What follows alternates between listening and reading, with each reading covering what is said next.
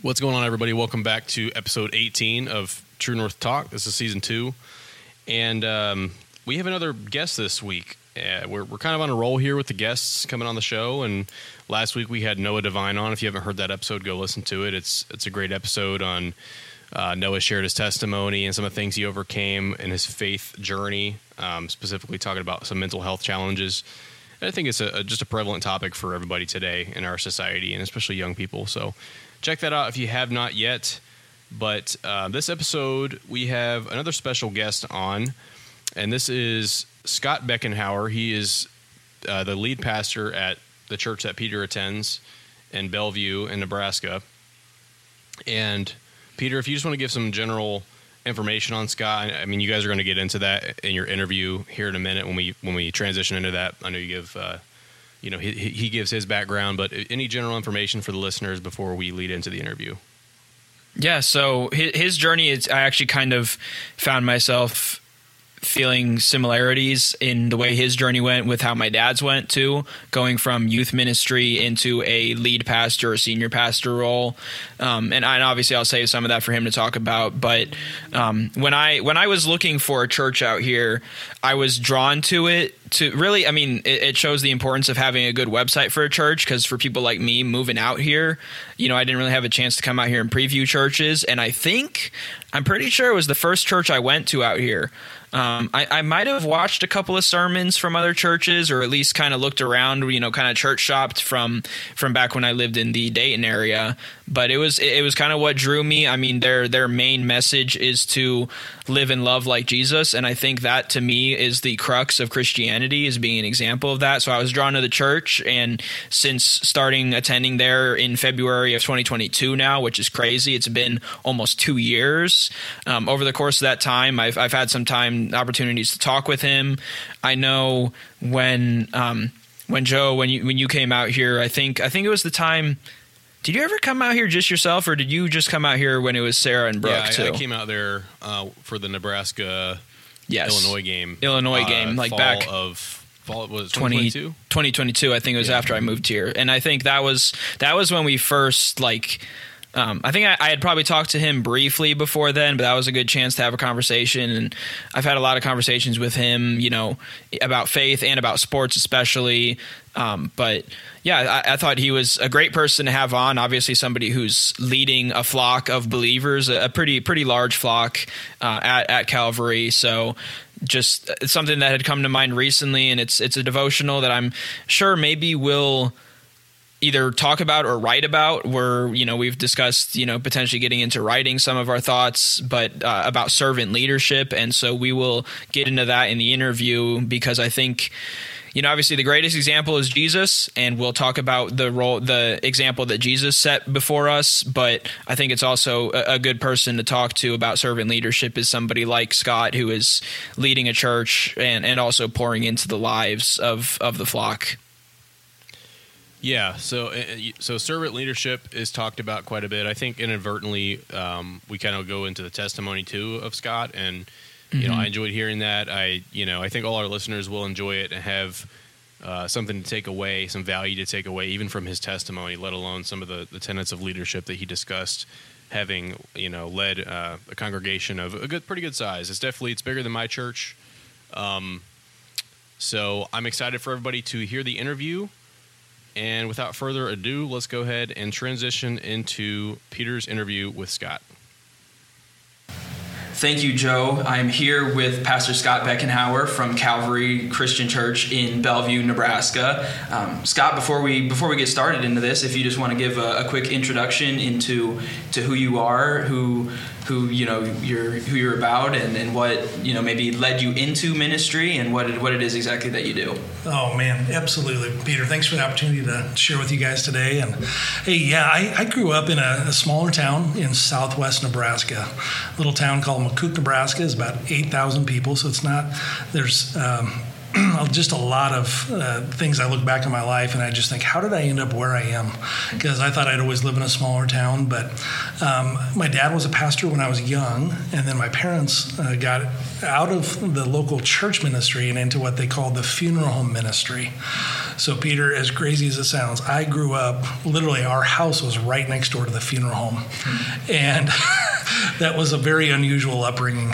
Sure. Yeah. you know, and, uh, you know, like one of my first jobs was helping my dad uh, wash the funeral home hearse. And that kind of it's looking back it kind of sobered me early on to life and death being a reality you know? But i was just a knucklehead kid you know teenage boy like most teenage boys are right? We just kind of live our life and hang out with our friends and play ball and do all yeah. the different things and um, I, I, eventually I hurt my knee my senior year of high school and uh, had to have a knee surgery right before basketball season and just wasn't ever able to get back. And it led me to a, a small school called Nebraska Christian College. And uh, sadly, the school doesn't exist anymore. It closed down a few years ago. But back back in the, the 90s, I'm getting old now, but back in the 90s, we uh, they had a really good ball team. Was able to go up there and uh, just play with them. I was told to go to a small school, then maybe the look at it coming back to a different, you know, bigger size school after that. From, but uh, I got there and things really changed. Started opening up the Bible and uh, started studying it for myself and not just taking my parents' faith, so to speak, but do I really believe this? And then was really confronted with that thought of uh, ultimately, I think that idea of life and death, as I mentioned earlier about the funeral home, I didn't really, it was just this reality of man, we only get one life to live, and if it's Jesus is the one who can make the difference, and um, and there's an eternity after this, then that's what I wanted to spend my life doing. You know, was um, just helping people. I thought it would just be through other avenues, like I was going to be a physical therapist was the initial plan. Um, and then the more I kind of journeyed through life in college, I began thinking and praying about uh, just helping people through the local church and then eventually it led to me being a youth pastor. And then uh, about 15 years ago, became the lead pastor here at, at this church. So. Yeah, yeah. And, and I want to kind of ask on that, um, you know, for people who are maybe around that age right now, I imagine a lot of our listeners, yeah. because Joe and I are both both young, we're both in our, in our mid 20s, so I imagine a lot of yeah. listeners are maybe some of our friends or people that we know that are around the same age as us when you were in that time, how did you open yourself up to to the Lord and just letting Him lead? Because I know it's one thing to say, you know, let the Lord lead your life, but how did you truly like step into that and allow Him to guide you through that process? Man, that's a great question. Um, it is not easy. You know, when Jesus said, um, "Whoever wants to come after me must deny themselves, mm-hmm. pick up their cross." and then follow me.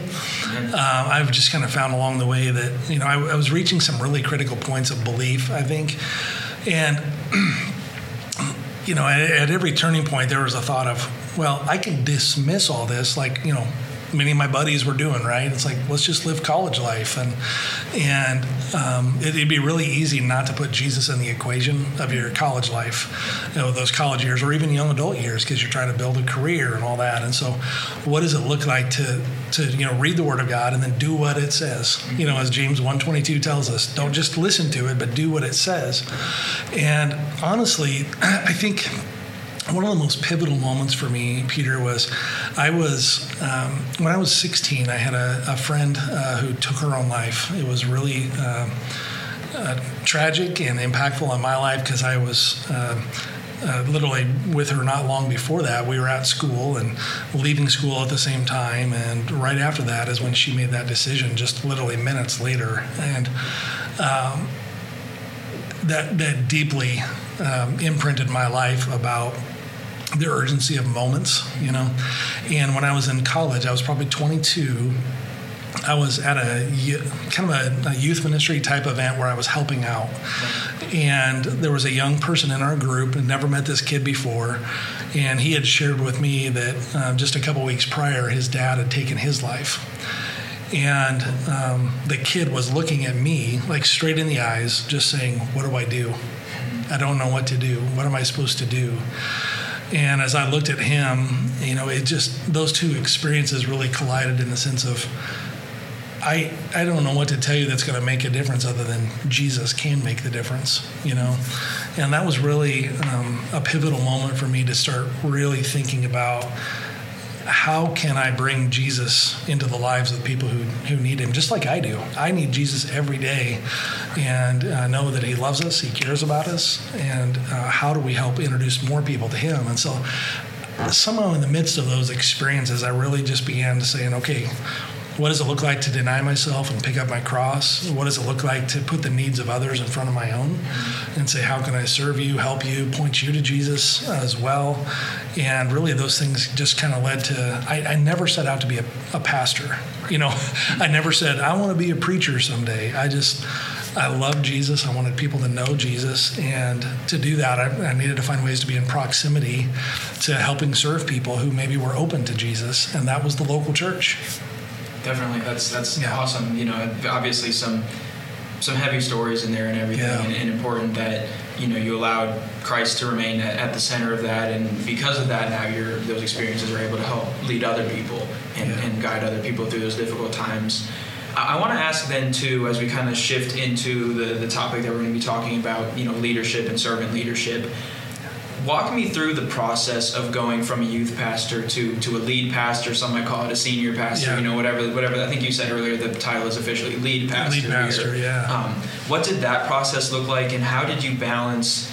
I guess stepping into that leadership role with still, you know, pouring into to you know other Christians and, and even non-believers as well. Yeah, yeah, great, great questions. Um, you know, it's really interesting. I um, started here at this church. Uh, this is going to make me sound really old, man. In 1999. That's when I was born. That's when you were born. and I was the youth pastor here. Okay. So I was, and that meant uh, basically sixth grade through 12th grade. Right and then eventually started doing some young adult stuff along with that. I kind of built, got some leaders in place, and we were a you know a smaller church at the time of a few hundred people, and and um, it, the way it works here, I think every church is different, and some denominations are different.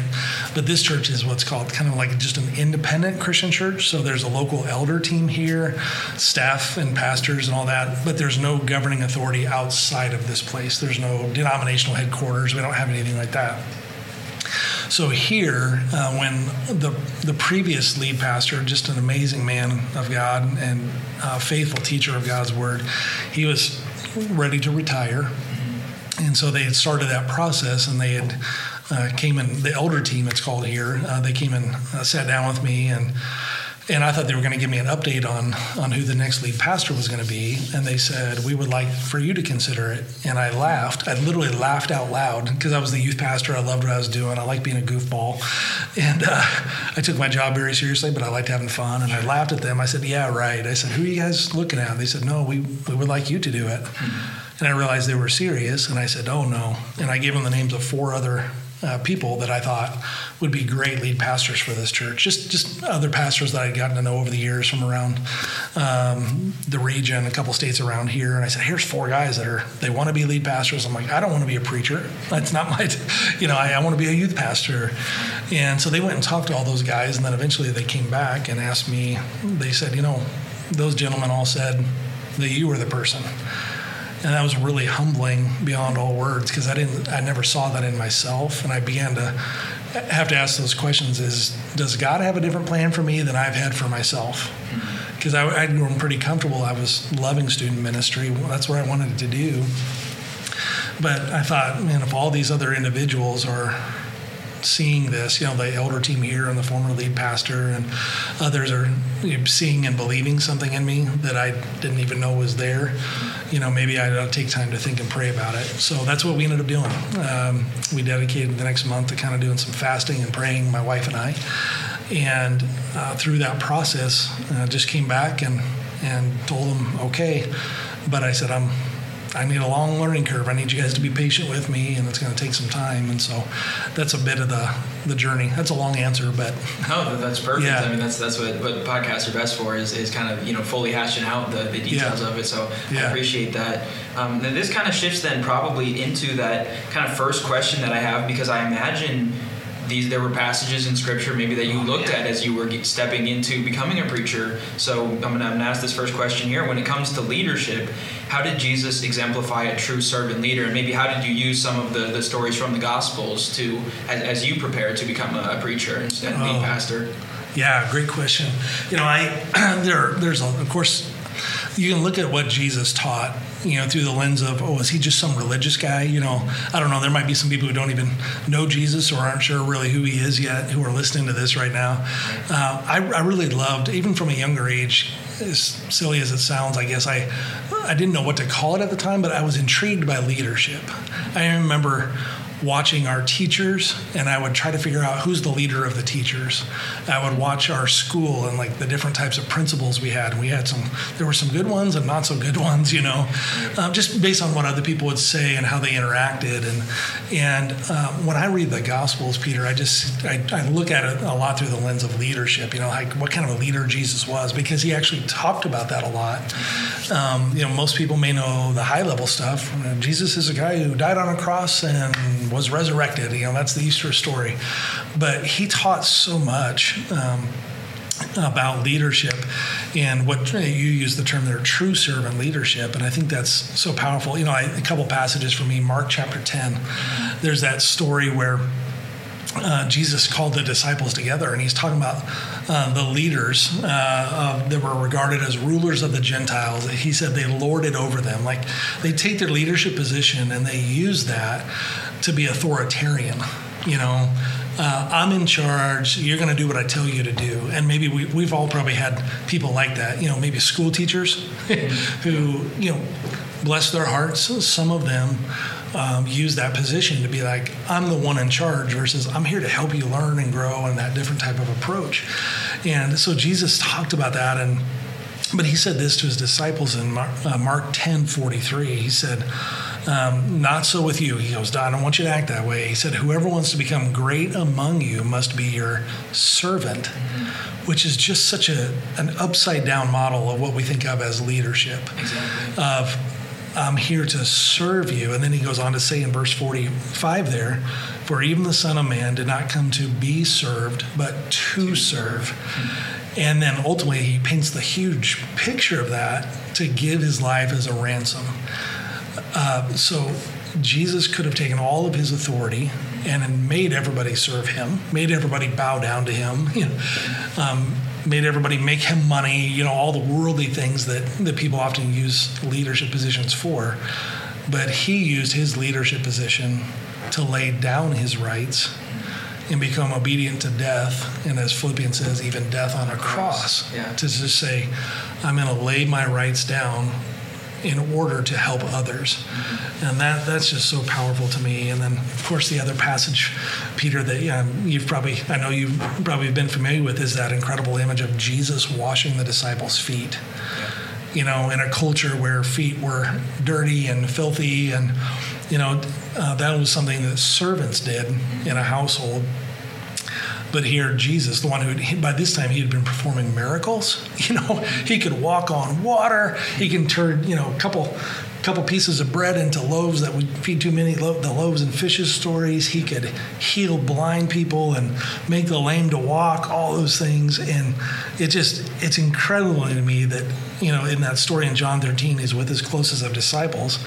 He washes their feet, and then he says um, in John 13, 14 now that I, your Lord and teacher, have washed your feet, you also should wash one another's feet. Mm-hmm. And then he says, I have set you an example that you should do as I have done for you. Mm-hmm. And right there, that model of leadership gets turned upside down um, in terms of how he exemplified being a servant leader was it's not about what you can do for me, it's I'm here to help you and uh, ultimately laying down his life for us. And that's just so powerful to me.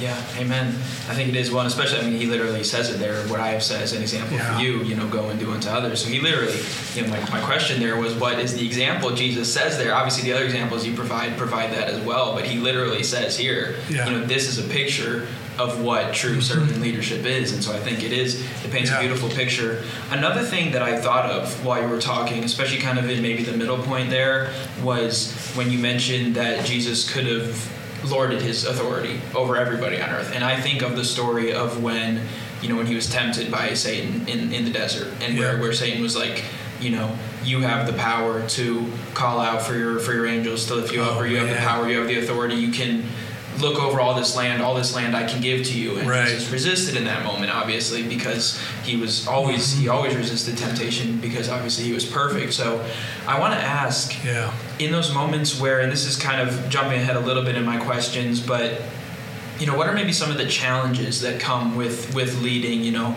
I imagine a temptation might not come like that. And, you know, you might not have somebody who comes up to you and says like, "I'm going to give this to you if you do this." Right. But, but what are some of maybe those challenges that you face Yeah. in in leading, especially a flock as big as the one here at Calvary? Yeah, it's a great question. I, I'm kind of smiling a little bit because, like you said, people don't come up and they usually don't offer pastors, so you know, things, you know, bribes or anything because there's, well, they, they, well, that never happens, right? Because you know, as we're not, you know, people aren't in it for money. We don't get kickbacks, you know, all that stuff. It's like, man, we're just here. But um, you know, I think some of the the greatest challenges of leading other people um, is is just that this world is filled with so many distractions.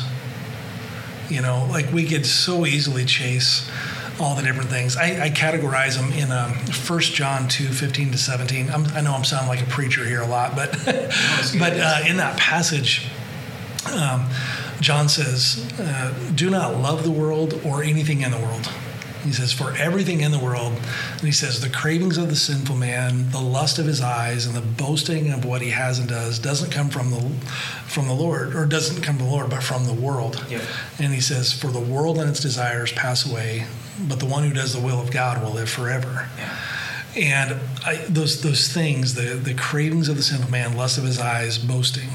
Um, I've often kind of just categorized those as uh, you know. Sometimes preachers make three point sermons, you know, Oh, yeah. and then you try to get it memorable, you know. But Right. but um, the the cravings, you know, the pleasures of this world, um, the the possessions, and then the popularity. So, you know, I think almost everything that we could chase in this world, it's in some way, shape, or form. We want to feel good. Uh, we want to have a lot. Um, and we want to be known. I think, especially as men, that last one applies to. Um, can apply to women as well. But there's that that that thing that resonates. And I think in this world, I, I look at those as the biggest distractions from what from actual the fourth word is purpose from the actual purpose god has for our life and we live in a world you know i mention it from time to time screen time. You know when Yeah. when people look at their screen time and realize i was on my phone seven hours a day Yeah. for the entire week. I'm like that's 49 hours in one week. You know that you know half of your time awake is spent on a device you know and it's it's really humbling to think about. But i think it, that just kind of exemplifies there's just so many things that can pull our attention and so one of the greatest challenges of a leader as a pastor is to get people focused on as you know hebrew says right let us fix our eyes upon jesus the author and perfecter of our faith so anyway Yeah. i don't know if i'm answering your question there No, no, but I, definitely, i'm it kind definitely did. I think that, Yeah. that you, you mentioned, you know, the the three or four things that, that can that can kind of tempt you or pull you away as just as human beings, maybe as Yeah. men specifically. I think that definitely answers that, and you also answered a way into how we can kind of combat those things. And, and so it kind of leads to to another question. This was the second question, I had, and I think maybe I'm gonna reframe it a little bit because I think instead of what does servant leadership look like, I think we talked about that a little bit. You know, we talked about washing the disciples' feet and just you know being there for for people who need us to be there and being the light of Christ to other people. So I'm going to ask maybe instead how what are what are the methods that we can use to to live that out because it's one thing to say what does that look like but I think the next step then is how How? How? Yeah, that's a great question. You know, the first thing that comes to mind, I think, uh, a few years back, this has been, gosh, I don't know. Uh, it doesn't matter how long ago it's been. Uh, Are you familiar with the name John Maxwell? Uh, John Maxwell is a leadership guru. Okay. So I'm gonna sound like an old man. Back in my day, you know, in the '90s and 2000s, uh, there was just a phenomenal leader of leaders guy. He just wrote countless leadership books and all this. Anyway, there's a book called The 360 Degree Leader, which is just you know we all get that visual of a 360 degree look at something, and I think when we get into the the how, how do we be servant leaders? He in the book there was this incredible principle the principles of leading up leading across and leading down. And for me that really helped me frame up that no matter where i am there's a posture of servant leadership. So uh, am i supposed to act like jesus and be a servant? Yes but how is sometimes hard to figure out you know it doesn't mean i'm I'm the one picking up the trash after a meeting and cleaning off the table so that the, you know, the janitor or custodial team doesn't have to do that? Is right. it, you know, going to the grocery store when it's the last thing I want to do, but my wife is, is tired and, and that's a way to serve her? Yeah, that, those, those things are all practical. But in the in that proposal, the lead lead up is how can you lead the people above you by serving them? Mm-hmm. You know, so I want to make my boss look good. And Peter, if you think about that, like I don't even know, if, you know, maybe even in your context or others, how often do young people, young people in their careers, or people who just re- have to report to others, posture themselves as thinking, "I want to serve the person that is above me that I report to, and I want to make them look good. Especially, I want to. I want to. I want to. It's, it's kind of the, yeah. classic um, phrase like, do you do you have to do everything that you have to do, or do you get to do it? Yeah, exactly. Yeah, so, yeah. and and to think, well, if Jesus was here and he was working for whoever, mm-hmm. he would want to help them succeed.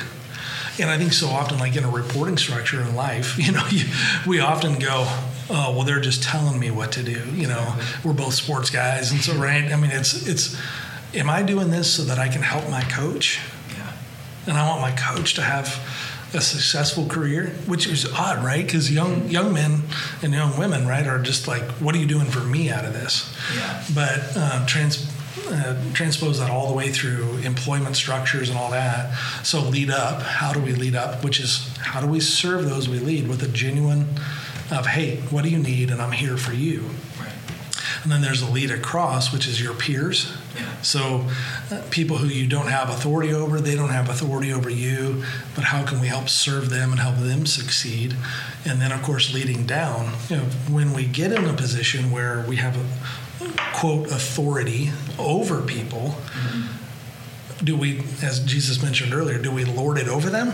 hey, I'm in charge of you. I'm telling you what to do. You know, is that the posture of a servant leader, or uh, it's you know, Peter, if like if, if you worked here, you know, I, I, meet with our young guys actually at this this very table yeah. um, every Tuesday morning, and. Uh, saying, hey, what do you guys need? How can I help you? What are you trying to learn in, grow in? Or, hey, I see something in you that might need a little course correction here. Mm-hmm. And I want to tell you that to save you the pain of where that's going if you don't course correct, you know, just because you know when you get old, you have some experiences to share. But exactly. but again, do I am I just looking for output from the people who who report to me, or am I looking to help them succeed and thrive and, and find enjoyment and fulfillment in their work? Yeah. By being the best they can be, you know. So, anyway, those are three things that just came to mind: lead up, lead across, lead down. So, yeah, and I think when you when you put those three together, it's kind of about this this big picture of ultimately building up the kingdom of God. Like it's it's a team. You know, you mentioned you mentioned the sports thing. Are, are you you know playing for your for your? Are you coaching? You know, for yourself, or are you playing just for yourself, or are yeah. you playing for your coach? Yeah. And are you coaching for your players? And then tying yeah. those together. Yeah. Ultimately, the main goal is for that team to have success. And yeah. I would say that picture is, is obviously the kingdom of God uh-huh. and building it up and and leading leading the kingdom of God closer and closer to uh-huh. what He wants us to look like. And obviously, in this world. It won't be perfect. It won't be a perfect picture of what the church should look like or what the kingdom of God should look like. But it's I think about consistently taking those steps to get to that point. Yeah. You know, it's almost the idea of like the pursuit of perfection, knowing that we knowing that we can't mm-hmm. achieve it and being okay with that, but also not being okay with, you know, I guess feeling conviction when we do when we do sin, when we do mess up. And so it's kind yeah. of that idea of like we're striving towards that goal of ultimately building up the kingdom yeah. and pouring into other people around us, either people that we are, you know, employ employees of or that we're fellow employees or that we're an employer of yeah. whatever the structure not just in, in work i think that is, yeah. is, very very important oh man it is you know and i, I think I can't. We're in basketball season right now, right? And you're watching a lot of basketball. Um, you know, we, we've got um, a couple boys who play basketball, and one of them is on the high school team here. And and uh, I, am smiling a little bit because yesterday I had one of these moments where I was like, "Oh Lord, I'm a fool," you know, where I just had to set myself back, and you know, because you get in these moments where you you feel what your kid feels, or you want certain certain things for all their work and effort, and and uh, he he had a great game a lot of stats with everything other than his shooting. It was a rough night. It was one of those games where you know he just he, he struggled, and he probably won't listen to this unless I tell him about it. But but it, uh, I need to tell him this story because I had one of these moments yesterday, even of just this whole idea of leading across you know, he had had a game that was just, you know, he was just off. Uh, things were rattling. I mean, literally several shots just rattling in and out, not going in, and things that normally would. And mm-hmm. and uh, but uh, we start building the lead, and towards the end they started subbing in you know, a couple players off the bench, and so he was still in. He was about to rotate out. But he comes in right away and he, he pump faked on a kid from three, and he could have shot it, but instead, he kicks it over to the kid who just came off the bench, who hasn't gotten in many varsity games at all this year. And he kicks it over to him for for his wide open three, and the kid shoots and makes it. And I instantly turned and looked back. You know, I looked at my son right away, right. and uh, man, he just genuinely pointed at the kid, pumped his fist, had this huge smile, you know, and it was just one of those moments as a dad where you know where you think, hey, everybody wants their kid to be the one to shoot. You know, like that kind of culture often exists in, in around basketball. But get the playing time, especially. Yeah, get the yeah. playing time. But when you're in a healthy culture, um, and this is a compliment I'm saying to the culture that he's in, is where they learn to celebrate each other. You know, and it'd be easy to be very selfish and and everything, but it's fun when you see those moments of just. And it made me think, you know, I, as I was driving home from that game, you know, those moments where I thought, when's the last time I looked at somebody on my team and just like junior, you know, like, like man, yeah, you knocked it out of the park, great work, you know, and just that reminder to always be celebrating the people around us. Yeah, definitely, and that that culture is, is one of the reasons I'd like to have the head coach of that team potentially on this podcast at some point. I think oh, it'd, be, yeah. it'd be really good to have him on here, one of one of the members of the church here. So yeah, um, I'm probably going to kind of have this this final question here, and then we'll probably be kind of wrapping up. We're right at around 30 minutes, so yeah. kind of exactly what I was expecting, kind of hoping. So, um, just kind of this thought that it, it, kind of made me kind of step back for a second. It, it was this. I was reading a devotional this week, and it was on servant leadership, which is part of why this was the topic. It was something that we we had decided to focus in on. It was consider who is following you and why. And before I ask this question to you, the re- I, I just want to say real quick the reason I thought about that is because as I do this sports media thing, yeah. I, I, do start to see that follower count on, on Twitter or, or X now as yeah. it's known. Yeah. So it starts to grow a little bit. And I kind of had to like step back for a moment and be like, well, yeah, that's going to happen as I do this. it's part of the job. You're going to have more people, the more teams that you cover, and, and the more athletes that you talk with, you know, that you interview, the more people you're going to have follow you. But kind of made me pause and think like, why are those people following me? Are they following me just for the sports coverage? And you know, if I'm being transparent and honest with myself, it is at this moment. That's why. But I, I do just want to. I want it to be more about that they see the Lord in me and that they see, you know, just that I'm an example of who Christ was in, in the best way that I can be. Obviously, I can't be a perfect picture of that. None of us yeah. are. Um, mm. And so it kind of just made me step back and, and pause about that and question, you know, again, consider who is currently following you and why. And so the question that I want to ask you, Scott, is on the basis of this, how can we ensure that the reason others follow us, as, as men specifically and, and as women as well, is first and foremost Christ? How can we ensure that? Yeah, man, and that's a deep question, and I appreciate it a lot. I mean, it takes a lot of thought to, you know, just really think about that because human nature is, you know, just follow me. Mm-hmm you know, because we want the followers, we want the likes, or you know, we want to be successful. We want that the popularity, position, and pleasure. Right? Those are the types of things that often we think will fulfill us. but I think the the thing that really strikes me, you know, in terms of how can we make sure people are following us for the right reason, I think the only way we can live with that peace of mind ourselves is if we abide in Christ, if we remain in Christ because there's very few people in the world who are going to look at us and say, "Hey, good job following Jesus." Right? It's not a valued, you know, narrow is the road, right, and broad is the road. And so this it, culture at large, you know, may not know or understand why we do what we do, but but if we, it made me think of John 15 when you were asking that question.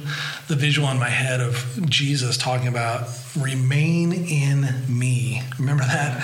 I am the vine, you are the branches. Apart from me, you can do nothing.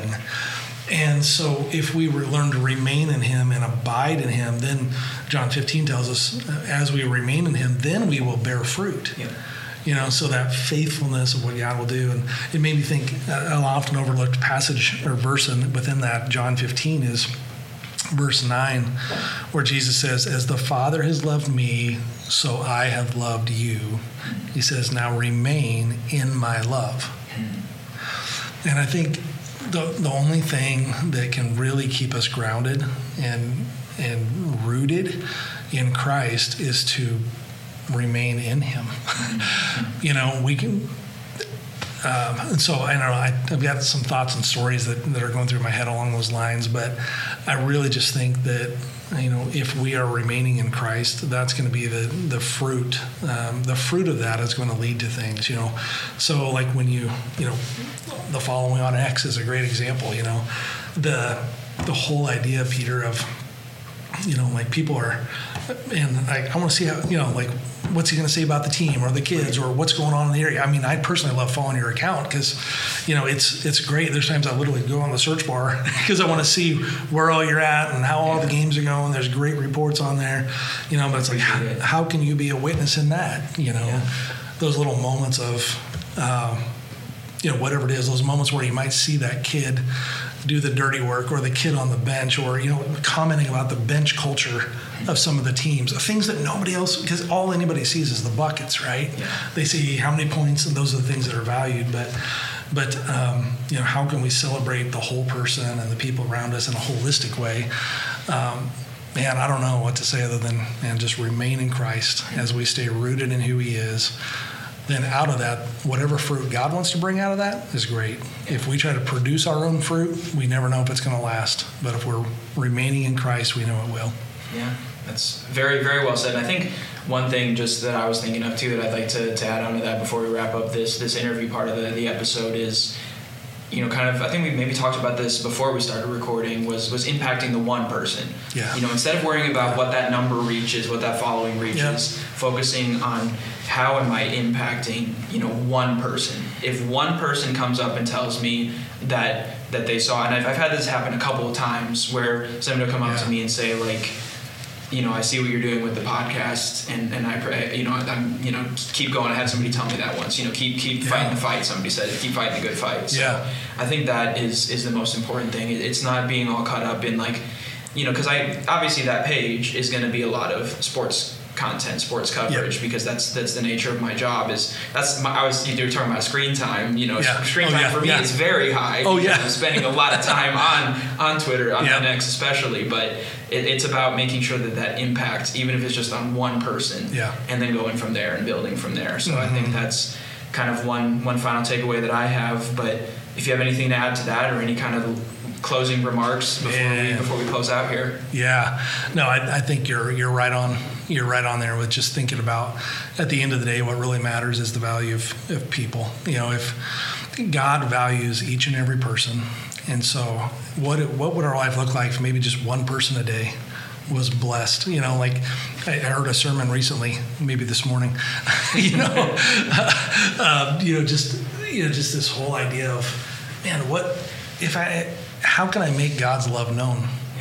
You know and it doesn't mean we have to be preacher like all the time it just means man i see you i appreciate you um, i've got a, a friend here in the area whose son is really struggling with his, his sports right now Okay. sports performance and uh, the kid has just beating himself up uh, my friend is really hard on his kid. I mean, he's just constantly beating his kid down. You know what?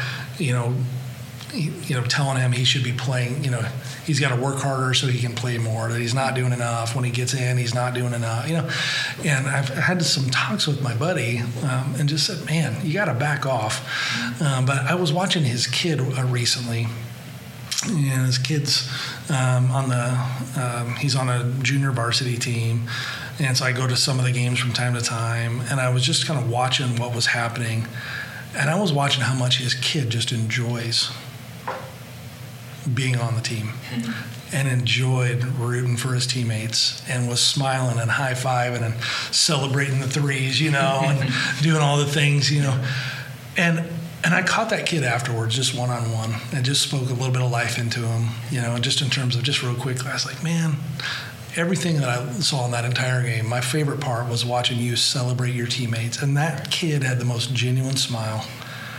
I mean, he puts in just as much time as anybody else, but he doesn't get the glory in the game, right? But who he is as a human is worth celebrating, you know. And what if we could all, every one of us, everybody listening right now, could just think at least once a day, how can I speak life and show tangible love and encouragement to somebody? It's worth thinking about. Just one life at a time, man. Yeah, definitely. And, and I think that pretty much wraps it up. I think that summarizes it perfectly. One thing I want to kind of close with, the, you know, you mentioned the what up, across, and, and down. down. And, and I think something that I thought of was from a church, Transformation Church, that we went to in, in Charlotte. Uh, Pastor Derwin Gray there used to do, at the, at the end of sermons, there used to go upward, inward, outward, transformers, roll out. So we used to do that. So I'm going to I'm gonna kind of close this section with that upward, inward, outward, transformers, roll out. You know, you're first looking at the Lord, Love it. and then you're using that to build yourself so that then you can impact others yeah. for Christ. So, um, that's it for, for this section, for this interview section of, of True North today. I just want to thank thank you, Scott, for, for taking the time to, to talk about this. Thank you so much for just the information, the wisdom that you provided today, and definitely looking forward to hopefully you having on hopefully hopefully having you on again sometime soon because it, it was a pleasure having you on today. I'd be honored. Thank you for the opportunity, Peter. Yeah. And now to future Peter and Joe to kind of break down this episode and give give an outro. Thanks, Peter. Yeah, so back here in the studio for True North. Um, what a great interview, first of all. Thank you for taking the time with Scott, and, and also thanks to Scott for taking taking some time. I know he preached two sermons uh, today, and, and, you know, and prior to coming on the podcast, so we are thankful for him his time and, and coming on. Um, yep, really much. good stuff from his testimony to uh, talking about leadership and the first thing I kind of wanted to touch on to wrap up and, and to just give a an overarching analysis and takeaway for our, our listeners. Um, Scott touched on 1 John 2 15 uh, through 17, I believe he, he cited. And I'm just going to read that real quick. Love not the world, neither the things that are in the world. If any man love the world, the love of the Father is not in him. For all that is in the world, the lust of the flesh and the lust of the eyes and the pride of life is not of the Father, but it is of the world and the world passeth away, in the lust thereof, but he that doeth the will of God abideth forever. and hmm. actually, 17 there, the final wording, he that abideth, um, or excuse me, he that doeth the will of God abideth forever, kind of comes around mm-hmm. to, to finish off a point Scott made about um, how do we make sure that we are exemplifying Christ in our leadership, and also how do we make sure that we, you know, when somebody sees us, they want to follow us because of our commitment to Christ. He talked about always abiding, abiding in Him. You know, always being in in communion and fellowship with Christ.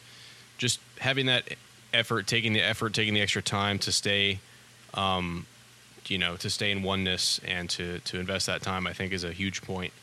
But I wanted to touch on here in First John two, uh, Peter. I, I know you did the interview, but if you have any thoughts too, you can jump in just the cravings and pleasures of the world and getting distracted. I think that's that's been um, even tonight as we watch the NFC Championship game and my Detroit Lions lost. Um, you know, and just watching football and, and it's just so easy in our world to get distracted from the important things. And you know, even like you know, we're talking about leadership, of course. You know, if you're distracted as a leader, if you're not focused on the goal and, and focused on your main mission, that's going to be a problem. But I mean, getting anything done in this life. If you have if you have any goal in this life that's worth chasing, if you get distracted easily, you're you're going to be you're you're not going to get anywhere fast. So that was a huge takeaway for me. I don't know if you have any thoughts on that, Peter. Now that's you know it's it's now evening time. You you know spend some hours, you have some time to, di- to digest what you talked about and hear it again. But um, yeah, any thoughts on just distractions and how we can avoid those distractions in leadership and also in our, our faith and um, relationship with God. Yeah, I, I, think something that Scott mentioned, I, I, believe it was during the interview, it might have been once we finished, but how, you know, sermons are often boiled down kind of to three points. and I think that's what John, through the inspiration of the Holy Spirit, does here. The kind of the three areas that we can be distracted: the lust of the flesh, that obviously pertains to mainly sexual, but also you know proneness to, to alcohol or even or, or, drugs, but especially the lust of the flesh, sexual sexual sins, um, the lust of the eyes. That that is again kind of similar, but it could also just be pride or jealousy or greed. Uh, the lust of the eyes can be that, and the pride of life is wanting to have this status. And, and Scott kind of broke down what those three areas are in in pretty simple terms too. But I think that's kind of what stuck with me from from what he said that that time that we had is just how each of those things can get in the way if we're not guarding against those. And so I think that's the important thing. And like like you said and like he said, just abiding or remaining in in Christ in the Lord is the best way to defend against that. And and I think it's not even so much it's not just that it can take us away from being servant leaders, but I think it also can take away our efficiency as servant leaders. Like even if we're not fully taken away from from pouring into other people, like he said, like it, it goes, you know, upward, uh, across and down, you know, either to people that were employees under or that were peers with or that were employers over.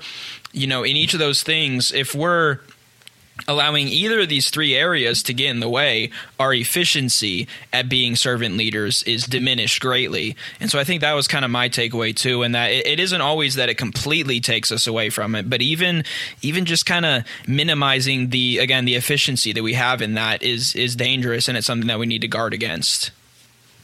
Yeah, and I think it's always good to take inventory of your life and just analyze and, and look at assess and like ask yourself, am I living am I living my life is it structured in a way that is allowing for the efficient carrying out of my main, my main duties, you know, as as a leader, as a servant of God, you know, especially the number one thing of reading your Bible. I mean, that's always a hmm. challenge is taking that time, setting it aside, and even if it's you know a bare minimum, even if you're just getting in there, I think it's it's so important and it matters. And um, but yeah, like is your day structured in a way that you're you are able to efficiently carry out your tasks? And i think it's important too when we're talking about leadership you know scott leads a congregation there in, in nebraska and there's literally thousands of churches across the united states probably tens of thousands maybe even hundreds of thousands i don't know.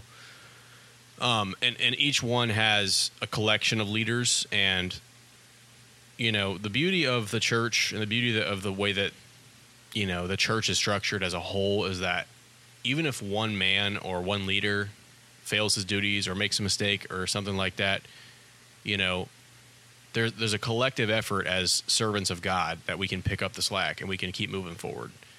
And you know, and I think in our life too, we can't put all the pressure on ourselves to be perfect and to like maintain this amazing efficiency in our lives. So when we're talking about keeping it efficient, I think there's room for grace there. And Peter even cited this in his point in the podcast or in the interview of of saying, you know, obviously, like on, in this earth, perfection is not ever going to be an option. It's not going to be possible, but does not mean that we shouldn't strive for perfection. And um, I just think that's so useful, whether you're you know you're applying that in your career or in your in your home. Um, it's just striving for that perfection, but understanding that there is grace and that it's not all on you. You know, if you have a church to rely on around you in your community, there, there's people there to support you. There's if you have a good spouse, um, friends, you know, it's not all on you to be a perfect, great leader at all times. Even as a pastor, even for Scott, it's not always all on him because he's just a human being, and I think we should afford our leaders that grace too. Um, so, yeah, that was just really good. And then my final takeaway for tonight is just understanding the importance that like our world around us if we if we assess everything in our world and we look at how we're failing as you know as citizens or as christians it ultimately comes down to leadership. You know our societal problems that we try to like say are mass like they're society wide issues like that affect millions of people and we need like millions of people to change to affect these things whether it's the fatherlessness crisis in the house and you know marriages are failing um, you know, these massive societal problems all boil down to leadership in the home. And hmm. none of these things are ever going to change and, and, be resolved if you're not a good leader in your house. So I think for anybody listening to this episode, you need to understand that we all need to understand, including myself, that every day it's on us to be leaders in our house, to do to take the road less traveled, and to do what you want, even when you or even do what you need to do, even when you don't want to do it. Right. That's how we change, you know, our faith. That's how we change our household, and that's ultimately how we're going to change the church and and the society as a whole is by taking responsibility and leading effectively within our own homes. So. Yeah, my my takeaway is I don't want to make this episode about us and our conversation here because you had a great interview and I want people to focus on that. But I think it's important to maybe you know emphasize the overarching points. And unless you had anything else, Peter, um, we can kind of wrap up tonight. Yeah, just real quickly, I think too, one of the best ways to show that leadership is what we talked about with servant leadership. You know, it's having that sacrificial giving of yourself, whether it's, you know, like Jesus washing the apostles' feet, uh, washing the disciples' feet, you know, something like that. Or another point that he mentioned was, you know, like in, in the home when there's something, you know, that that he needs to do for his wife, you know, stepping up and doing that, or or for his kids as well, and and being willing to to be, Uh, you know, to serve before being served, like Jesus talked about too. So I think that was just kind of one point I wanted to add. I think that is one of the best ways to lead. You know, it, it's like it's like the picture. You know, just kind of one final thing for me to close it is rather than being the one who's standing up there telling you know the, the, people you know pull that rope it's it's going down to the front of the line and pulling that rope with with the people that that you lead and right. so i think that is is kind of probably my biggest takeaway of this is that it's kind of it kind of an irony to to be a leader you have to be a servant first. So i think that's kind of my my main takeaway. I think scott talked about that really really well in the interview earlier and just kind of want to make sure that our listeners are kind of left with with that. Yeah. And I, honestly i think that's something we can pray about and, and pray you know because not everybody i think I need to revisit the science on this, but I, I have seen a study one time, and it was like, how what percentage of the population, based on these various widely recognized leadership, you know, characteristics, what percentage of those people are are naturally leaders, like natural born leaders? And I think it's like ten percent of the population are natural born leaders, but you still can become a leader, and there's ways to do it. It takes work, um, and also I think it takes prayer. I think you know, asking God to um, to really change your heart and to make you into that leader. Um, you know that more more often than not chooses to go to the front of the rope and pull pull you know that rope himself instead of mm-hmm. sitting back and barking down. Because I, I mean I see it every day in my job. Not much in my current job, thankfully, because we have good leaders. Um, but in the workplace, I think it's so so common that you see somebody in a leadership position that's just not a leader. They are that person that sits and barks down the orders, and they don't do the work, and they and they mm-hmm. expect. Mm-hmm you know un, uh, unfair they have unfair expectations on their their cohorts. So um, yeah something we can pray about for sure. And uh, just so happy with this episode so happy with the with the topic. And um, just certainly hope everybody took something away. So with that being said uh, i can i kind of feel like i want to lead in prayer this episode. Yeah that's perfect. And then if i have anything to add i'll i'll go ahead after. Sure.